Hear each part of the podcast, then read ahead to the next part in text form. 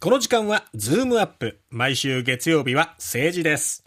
ジャーナリストの鈴木哲夫さんです。鈴木さん、おおははよよううごござざいいまますす。はい、おはようございます。いよいよ今週金曜日から広島で G7 サミットが行われますね、はい、あのーまあね、あの、ひ日々、えー警備なんかが、あの、これ別に広島だけじゃなくてですね、ええー全国的に、あまあ、特にああいうその、まあ、安倍さんの事件もあったし、あのこの前、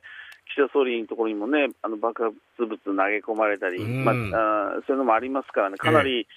警備は、あのまあ、うん力が入ってるっていうかね、うんあの強化されてまピすリよねまあピリピリピリしてますうんよね。物々しいえー感じしますよ ね、ええなってきましたね、はいあのそういう、でまああのえー中身なんですけど、これあの、実はアメアメリカのバイデン大統領がね、えあのアメリカの、まあ、要するに国内のいろんなそのあの例の債務のあの問題とかもえあ上って、限の引き上げをうねんめぐってはいそうそう、だからもう来れないんじゃないかっていう話も出ましたけども、あのまあ、正式に来るということも決まりましてね、まあはいあの全部、まあ、役者が揃うということになるんですが。はいさあ、今度のサミット、一体何がポイントかということになってくるわけですよね。ええで、あのーまあ、普通にこう考えて、特に今はやっぱりウクライナの問題もあるのでね、はいこの世界情勢を考えたときに、やっぱりこの、まあ、法の支配という、よく表現しますけれども、こういう力のおによる、まあ、つまり戦争は絶対だめだよということでね、うんえーまあ、G7、それから、まあ、今回、えー岸田さんはあの、アフリカ諸国なんかも回ってましたけれども、はいそういう世界のそのある種の結束みたいなものを、まあ、あしっかりえー固めて、その要要するに戦争をやめろというようなことをやっぱりこうロシアに対して突きつけるとかね、うんえーあとはまあ経済ですよねあの、それからエネルギー、それから環境問題、まあ、こんなことが議題になるんですが、ええですがですよ、それで私、ちょっと外務省の OB に、まあ、今度のサミットのまあ注目点は、まあ、どこだろうかななんていう話をちょっと、あの旧知のおお昔から知ってるおあの OB に話をしたら、はいもう一つサミットがあるんだよって言うんですね、ほうもう一つ、 それで、うんうん、もう一つのサミットがあるんで、なな何ねなんだろうと思ったらば、ええあの実はあのこのサミットに合わせて行われる、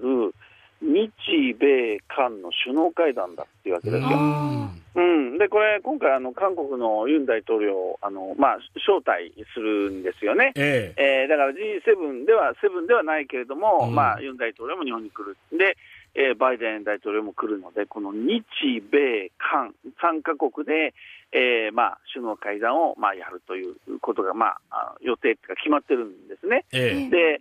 何をじゃあ話すかってことです、日米韓ですから、もうまず、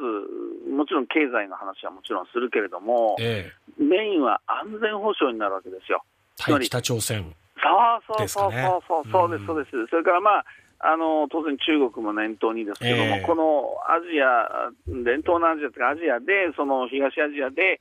要するに日本と韓国とアメリカが、要するに一つになって、こういう安全保障をどうするかって、この辺のもう一回結束みたいな話になるわけですよね。えで、ところがポイントなのは、実はこのこのう3つの国のうちの韓国とアメリカが、えはいえー実は先月、あの首脳会談をやってるんですね。ええでこう、ユン大統領がアメリカに行って、もうあの歓迎されて、で、うん米米韓首脳会談ですよね。はいで、でここでね、か核核兵器の話が話し合われてるわけですよ。ほううん、これ何かっていうと、結局、北朝鮮が今、ほら、あのミサイル撃ったり、核開発やってますよえね。でもし北朝鮮が核を使うようなことになったときにえは、うん要するにアメリカの核でこれに対して報復というか、うんあアメリカも核を使うと、うんうんおーでえーこれ、実はアメリカ政府とかは、いや、そんなあ話はしていないというふうに言ったりはしてるんですけれども、えこれ、ユン大統領側は、いや、事実上、核共有ね、核核を共有する、要するにアメリカの核を一緒に使うという、事実上そういう意味なんだみたいなことも言っていたりして。えうんつまり、あの米韓では北朝鮮に対して核もあの、まあ、辞さない、核を使うことも辞さないっていうね、うんそのそういう話し合いをしてるわけです。しはいかも、あのじゃあ核をどういうふうに運用していくかと、核兵器はね、えーどういうふうに使っていくかということについては、その米韓であのきょ協議する機関みたいなものも作ろうと、うん協議していくようなね、ええこれ、だから、パッと聞くと、やっぱ事実上、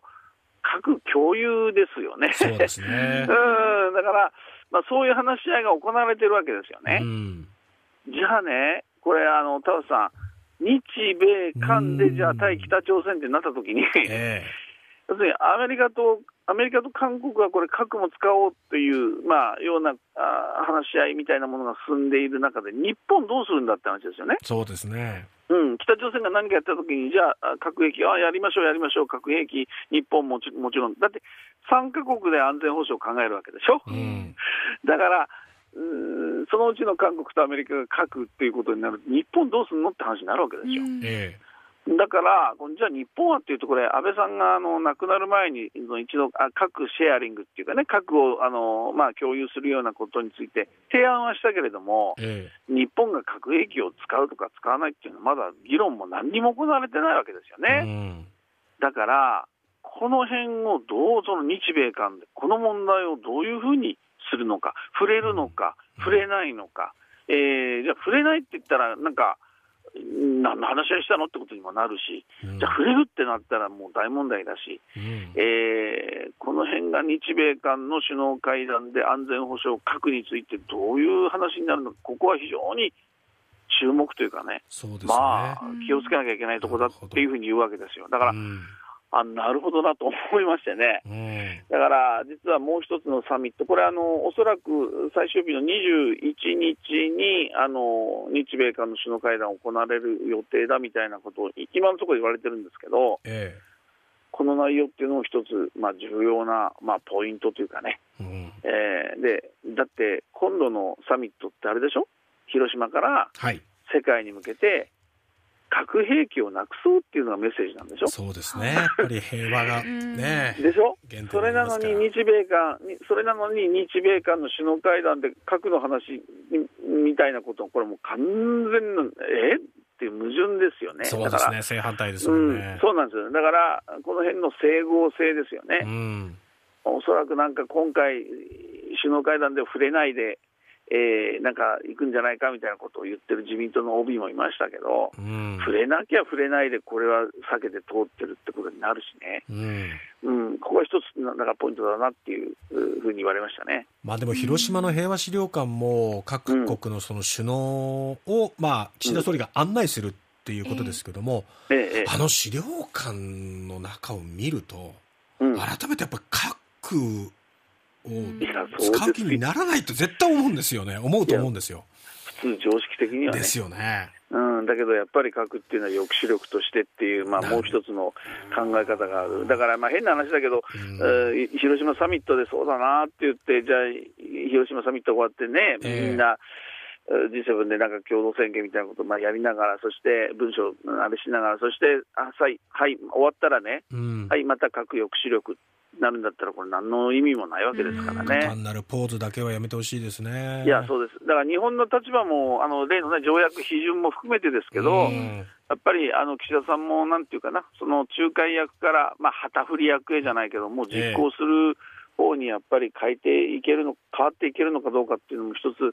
僕はポイントだと思いますけどね、あのそうですね節目に来てるんだろうと思いますけどうね。んえ議長国としてのリーダーシップ、その手腕もね、ね注目されるところですね。はいそうですね、今週ですね。はい。わかりました。鈴木さん、ありがとうございました。はいはい、ありがとうございました。はい、どうも。